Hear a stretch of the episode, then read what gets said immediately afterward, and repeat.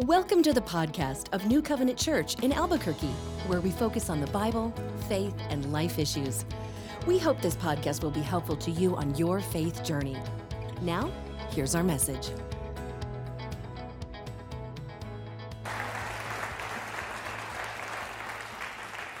Well, good morning, New Covenant. Thanks for having us. We've been looking forward to this day for a long time, so uh, we are thankful that you allowed a couple crazy native born San Diegans to be here. So, just to give you the short uh, testimony of my wife and I, uh, she came to know Christ her freshman year of high school through a couple that just loved her enough to share the gospel.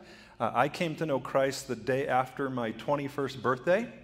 Um, so that was really through a group called Fellowship of Christian Athletes. So I had a guy that was like my best friend all through junior high. He and his family faithfully shared the gospel. A couple of guys from Fellowship of Christian Athletes did a phenomenal job of answering all the questions that I had about where we came from, uh, why do we exist, where are we going when we die.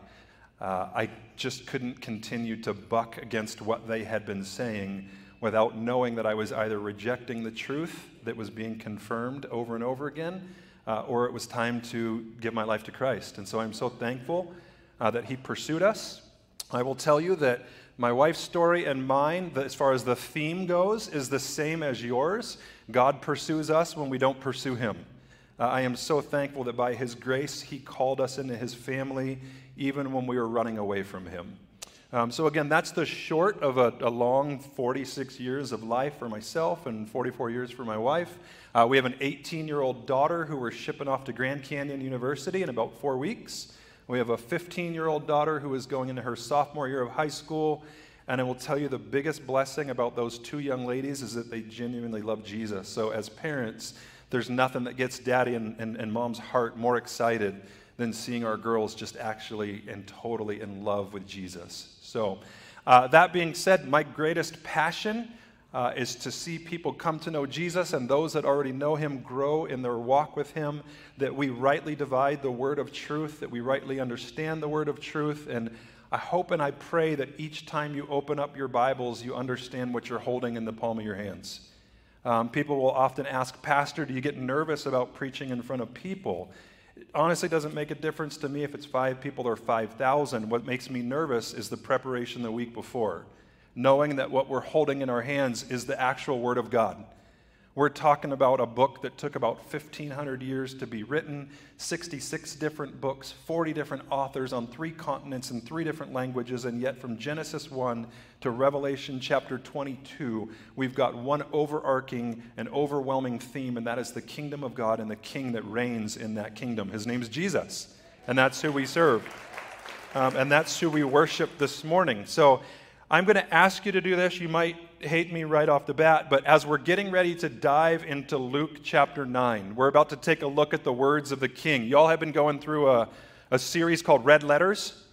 Uh, this is an, a very important series because you're talking about the King of Kings, the Lord of Lords, the creator of the universe, stepping down into his creation and then coming and teaching the very ones that he made. And then he lives for the ones that he made, he dies for the ones that he made, and then he rises again for the ones that he made. And now we get to read the very words that he spoke. Uh, again, God and flesh, together as brothers and sisters in Christ. Now, this is a hard message to do. And the reason that it's hard is that I'm jumping into the middle of Luke chapter 9. I'm typically used to preaching through books of the Bible. The way the Bible was written is it was written to be read like a novel and not so much like an encyclopedia where we choose topics. So I do want to make sure that we have the context of Luke chapter 9. Really, the context of the book of Luke is that Luke introduces us to the God man in flesh. Greatest also servant in the world who came and died for us when he didn't have to. If there's anybody in all of the world that didn't deserve to die, it was Jesus. And yet he chose as God to take on flesh and to die for us. From Luke 1 to Luke 9, I'm going to give you the super fast version of what's going on in the book of Luke. We already see the pursuit of God after his people. We see God in flesh born in Luke chapter 2. We see that he is the one who comes and pursues us. And what is amazing about the incarnation, the birth of Jesus, is that religion, and many of all have probably been exposed to religion, false religion, teaches that man has to work his way to God. You've got to earn your keep. You've got to do something in order for God to love you and to accept you into his kingdom. Jesus comes on the scene and teaches something quite different. I made you, you rebelled against me. Because of your sin, you have absolutely no hope of ever entering into heaven unless you are perfect. Well, if we stop there, hopefully we all recognize that none of us are perfect. If we think we're perfect, you're deluded and prideful, and you got a sin issue. So there you go. So we're all on an equal playing field. We've all got issues, and we all need to be saved from our sin. We cannot save ourselves because God's standard is absolute perfection. So Jesus comes on the scene. He says, I tell you what, I'm going to come, I'm going to live the perfect life, die the perfect death, and rise again at the perfect resurrection. And I'm going to go ahead and I'm going to transfer my account to yours. I'm going to take all of your sin upon myself and I'm going to give you my righteousness so that one day when you die, you can stand before my Father in heaven. And listen to this probably the greatest news you're ever going to hear. He no longer sees Dave Deshop or whatever your name is, fill in the blank. He now sees Jesus Christ. And that's why you get to be in heaven with him forever. Okay, Without going any further, let me take you to Luke chapter 9. And again, we are reading the words of the King of Kings and the Lord of Lords. And oftentimes, what they would do is when a king would come into town, all of the subjects, just out of respect for who he was, would stand up for the king. Would you all mind, if you're capable, would you stand with me just as we read Luke chapter 9? We're just on verses 23 through 27, so you won't have to stand long, I promise. But Luke chapter 9, Jesus comes on the scene, and again, he's been giving uh, a lot of healing, he's been given a lot of teaching. And Luke chapter 9 is kind of a flip point in the book of Luke because Jesus says, Yes, I've been pursuing you, and I love you, and I'm healing you, and I'm raising the dead, and I'm giving sight to the blind. But now I'm going to tell you what it costs to follow me. And this is the part of Scripture that oftentimes preachers don't like to preach because a lot of people might go, okay, well, this is what it might cost to follow Jesus, I'm out. Let me just say this. After we read this passage and you see what it costs to follow Jesus, I want to tell you this ahead of time it's worth it. You and I are going to be dead before we know it. James says life is like a vapor. One minute it's here, the next minute it's gone. You and I get to inherit something far greater than anything the world could ever have to offer.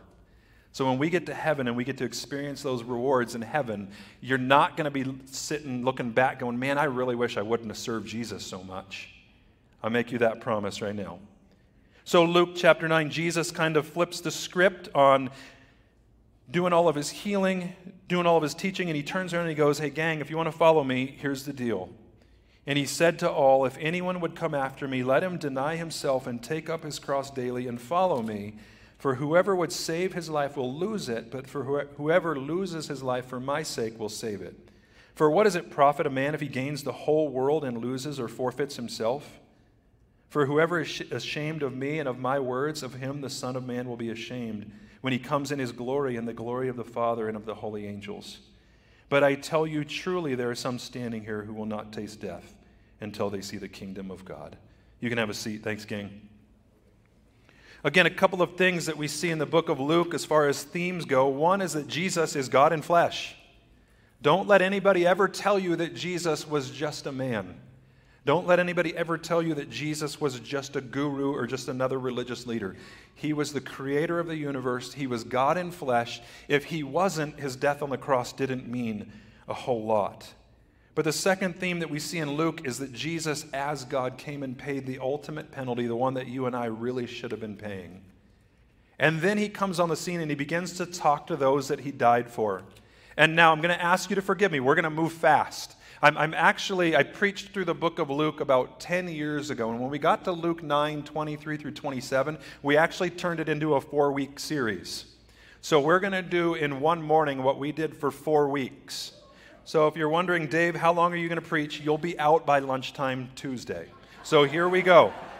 We are going to we are going to begin to cruise uh, through this. Any of you all ever watched Veggie Tales? No Veggie Tales at all? In Veggie Tales, they have what they call the big idea. So I, I, just steal all of my coolest stuff from different places. Well, I, I, constantly give our church body what I call the big idea. If you walk away from today with nothing else but this one thought in your mind, here's what I'm hoping that you'd get from Luke chapter 9, verses 23 through 27. It's what we call our big idea. And it's simply this Jesus passionately pursues and calls his people. But we need to be aware that that calling is costly, but Jesus is worth it. He's absolutely worth what he calls us to. Let me begin to break down Luke 9 23 through 27. In Jesus' day, people would come to a rabbi. They're called Talmidim, it's just another word for disciple. And they would do everything they could to impress the rabbi. They would show him how much scripture they had memorized. They would show them what type of godly living that they were living. Well, Jesus comes on the scene and he flips the whole rabbi Talmidim thing on its head and he begins to pursue the students.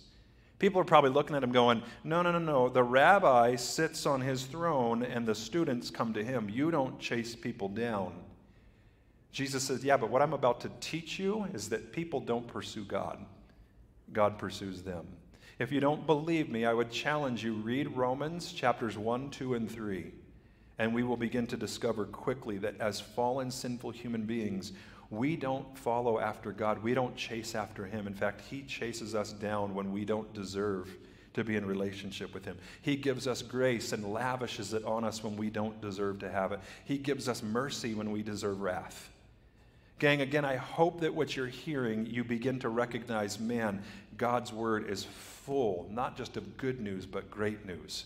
And that gives us reason to rejoice. Let me take you back to Luke 9, beginning in verse 23. Jesus, again, he's speaking to his followers and he says, If anyone would come after me, let him deny himself and take up his cross daily and follow me. Again, this morning, what I'm hoping that you'll see is the depth uh, and the richness of God's word, even in just a couple of short verses. The first thing that Jesus says is, If anyone, let me again encourage you this morning with what anyone means. Anyone means that all are welcome to follow Jesus. Doesn't matter your background. My wife and I didn't come from saved homes, and yet God called us in His family and then called me into ministry. So your background doesn't matter. What matters is whether or not you're willing to heed the call that the King of Kings has put on your life. Anyone is welcome. Again, I hope that that encourages you. I hope that you know that regardless of whether you are like that prostitute in Luke chapter 7, or whether you were like uh, Levi, Matthew, the tax collector, that nobody wanted anything to do with because he had abandoned his own people to work for the Romans, that regardless of who you are and where you're from, Jesus is calling you to himself and he's saying, Come and follow me. Anyone can follow. There's another thing that anyone means, and it means that there's no prerequisites and there's no excuses. I don't get to make up an excuse anymore. Sexual past? Jesus says, Follow me. Ex con, inmate, drug addict, alcoholic, hypocrite. Jesus says, Come and follow me. Now, that doesn't mean stay in that lifestyle. See, we are completely and totally saved by grace and completely by God's mercy. But then once He calls us into His family, He says, whether or not you're truly following me is going to be known by your fruit. So let's not mix this up. We are completely saved by grace, nothing that we can do. However, once he calls us into his family, he says, I want you to be a light to the world. And the only way you can be a light to the world is if, if you begin to live like I live. So I'm asking you, live like me. Paul spoke to this. In fact, if you want to just keep your finger in Luke chapter 9, but turn over to 1 Corinthians chapter 5. If you know much about the church in Corinth, they were a mess. So if you think you're a mess, just read 1 Corinthians chapter 5 and get really encouraged really fast. You got a bunch of people that are struggling with sexual sin. They're gossiping about each other. They're slandering each other. They're following different leaders and fighting about it. They're suing each other. You name it, they're doing it. And so Paul writes them this letter of correction, and he says, Gang, and I love how he starts most of his letters. He says, To the saints in Corinth. That word saint or hagiasmos literally means a holy one that has been set apart. He said, Don't you all realize that you have been set apart for a great purpose? Stop living like heathens. And he said, if there is somebody in your midst that continues to live an immoral or idolatrous life, here's what you're supposed to do. Again, this is not the part that churches like to talk about. But I think this is something that we have to be keenly aware of. Here's what Paul said He said, I wrote to you in my letter not to associate with sexually immoral people. Sorry, it's 1 Corinthians 5, verse 9 not at all meaning the sexually immoral of this world, or the greedy and swindlers or idolaters, since then you would need to go out of the world.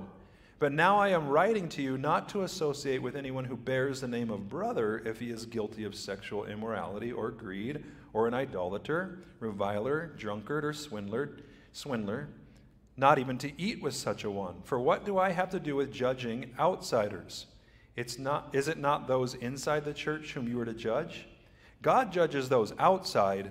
Purge the evil person from among you. There are Bible verses that get misquoted a lot. One of the top is Judge not, or you will be judged. Don't judge me. Let me say this even if I became your pastor, as, as your senior pastor, if I were to have said something in a condescending way to Jolene, my wife, I would hope that one of you men in the room would love me enough to say, Dave, the way that you just spoke to your wife was not okay. I hope, Dave, that you're discipling your daughters and growing them in such a way that they grow up to know what a godly woman is. And if you're not, Dave, you need to, you need to step it up. Oftentimes, what you hear people do is turn around and say, Well, don't judge me. You can't judge me. Keep in mind that that has nothing to do with what Jesus was saying in Scripture when he said, Judge not, or you will be judged. Jesus' point was that you and I don't get to sit on the throne where God belongs and dictate who goes to heaven and who goes to hell. That's, that's his job. And I'm thankful. But as brothers and sisters in Christ, we hold each other accountable. We call each other out on sin. But let's be keenly aware of why. It's because we love Jesus and we love each other so much. My daughters know that they bear the last name Deshop, and so wherever they go, they are a reflection on the Deshop family. But you and I, as brothers and sisters in Christ, bear the name Christian, or what means little Christ. We bear the name of Jesus. And so, whether or not we uh, exalt his name and lift it up amongst the nations, or we pro- profane it and drag it through the mud, is a very big deal. So, as brothers and sisters in Christ in the same family, we want to encourage each other. And Jesus is going to begin to teach his disciples to do the same thing. Let me take us back to Luke 9:23, Jesus after saying if anyone he says would come after me. I love the words that Jesus uses. Come after me means that we are to love and to treasure Jesus above all else if we're going to follow him. In the Greek, those words come after me are actually a term of romance. They're used of a man who's pursuing a woman that wants to have an intimate relationship with her. And Jesus said, I don't want you to just look at me as a guru, some distant God, but I want you to be an intimate relationship with me. I want you to know me, and I want you to know me well. Which I want to stop for just a moment, and that begs a question How well do you know Jesus?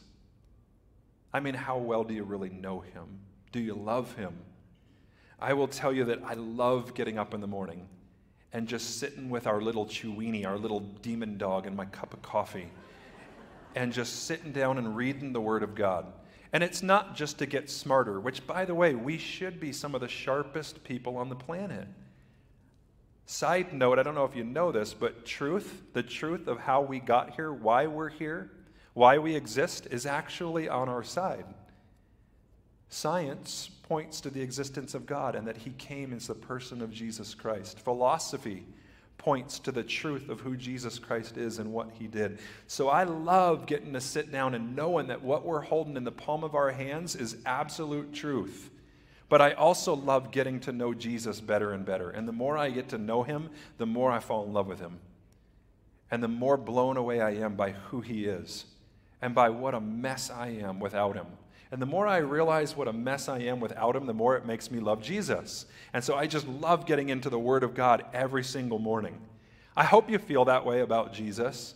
By the way, we're allowed to interact together, but did any, any of you all just love being in God's Word? Do you love to worship? Uh, do you love to get to learn about Him because of who He is? Three of you just love Jesus. That's go, New Covenant. This is exciting. We got some work to do. So I'll re ask the question Do any of y'all just love Jesus and just love his word? Listen, that's more exciting than the Lobos. Jesus and God. I'm from San Diego, Padres, and well, I don't even have a team anymore for football, so there's nothing to be excited about there. But I'm praying that more than anything else, we are excited about Jesus, that He gets us more fired up than anything else on this planet because He is eternal and we get to spend eternity with Him. Going on, Jesus said, If anyone would passionately pursue me or come after me, let him deny himself. And I think we get confused at this point in the passage with deny himself. What does that mean? It actually doesn't mean to deny yourself of certain passions, of certain wants, of certain joys. He's literally saying, deny that you even exist.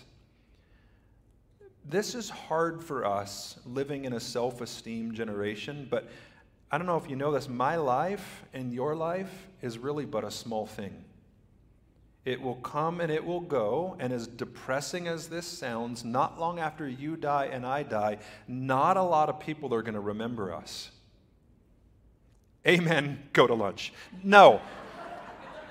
what I want you to know, though, is that when you do die and you stand before the Lord, you are going to be in eternity with a Savior that will never forget you. And here's the added blessing behind all of that. If you know Jesus and I know Jesus, we all get eternity together. How awesome is that? So you may be bummed that people are going to forget you when you're gone, but we're going to be gathered together as brothers and sisters in Christ before the Lord. I can't wait till the rapture and we get our new bodies because I keep telling my wife one day I'm going to be smoking hot.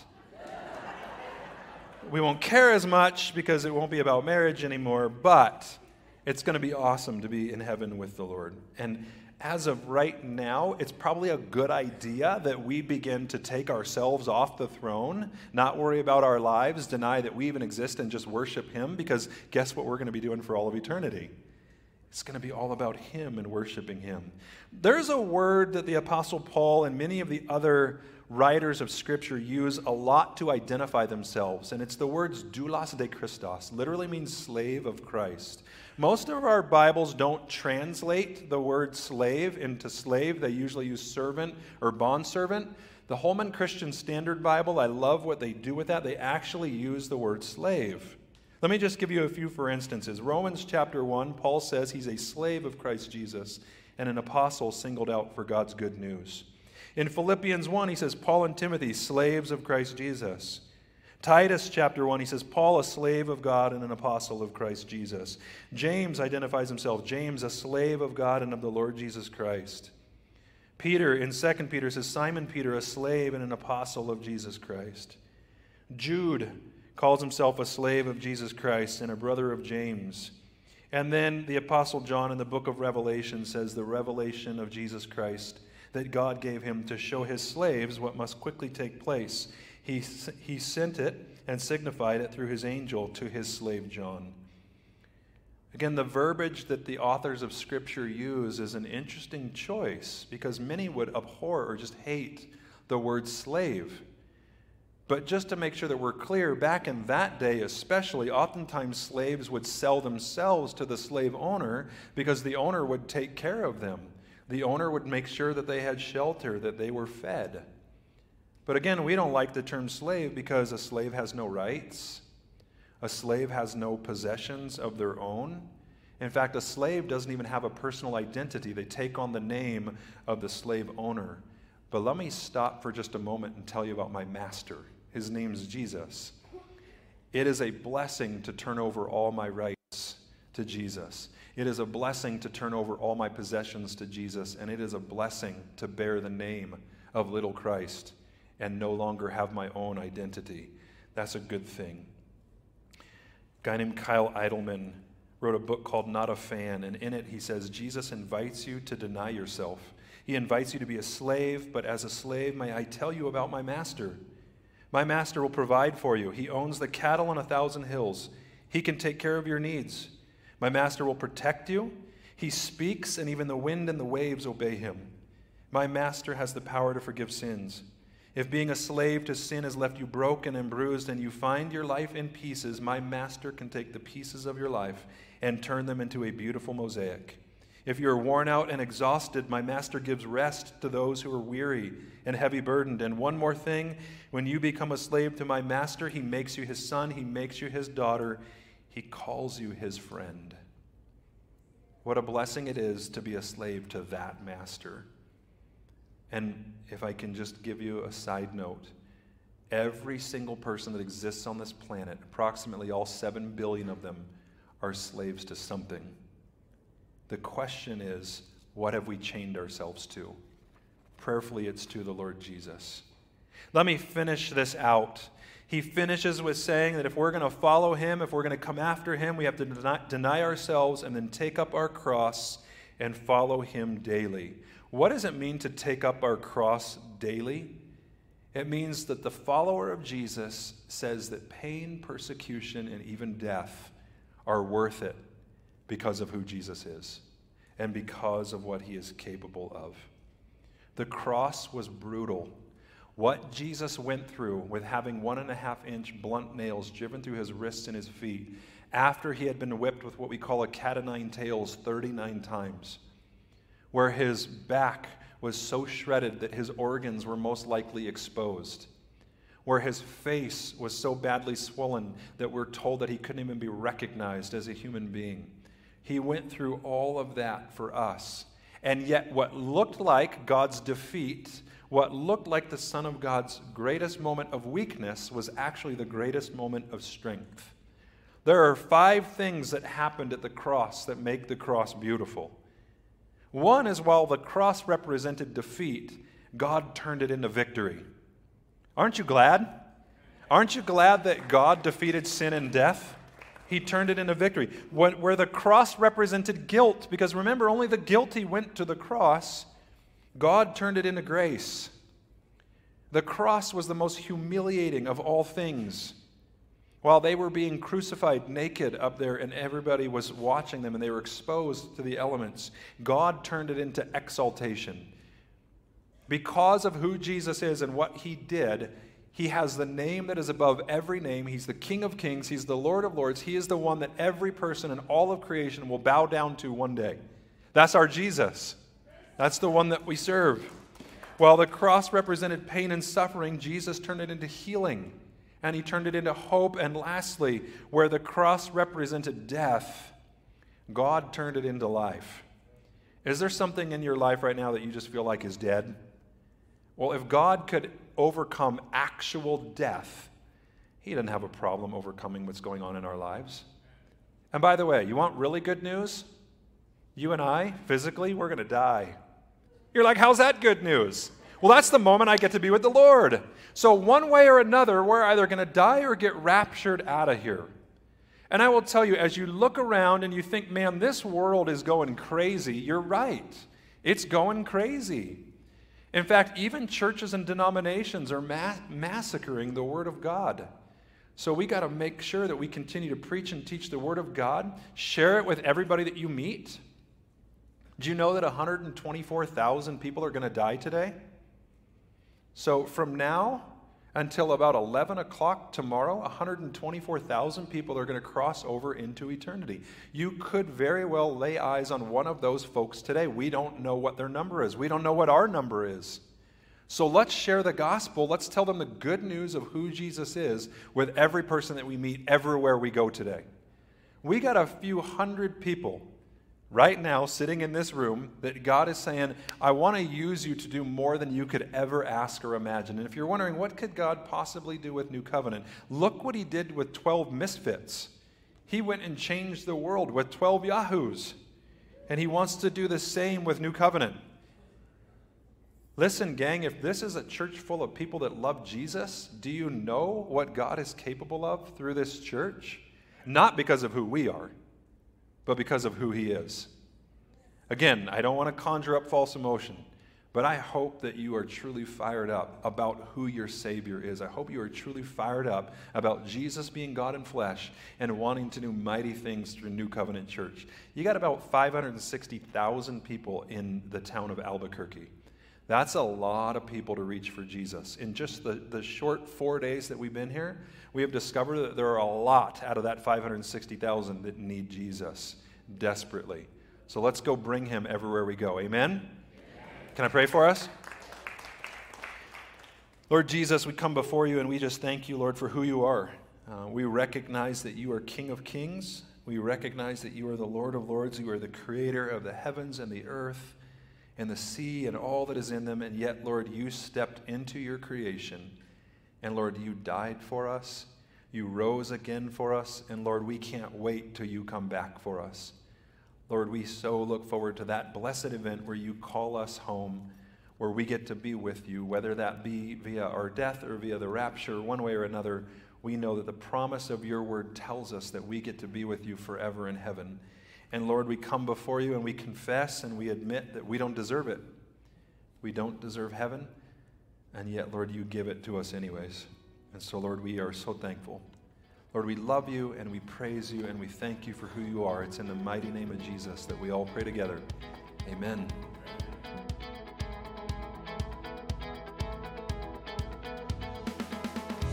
This concludes today's message. We thank you so much for listening. We'd love for you to connect with us. You can do that at our website, nccabq.org. From there, you can submit any questions, feedback, and your prayer requests. NCCABQ.org is also where you can learn more about New Covenant Church. Subscribe to our podcast and newsletters, browse our online message archive, and even tune in and watch the stream of each weekly message. We hope you'll join us. So, until next time, may the Lord bless you and keep you. May God smile on you and gift you. May God look you full in the face and make you prosper. Have a great week.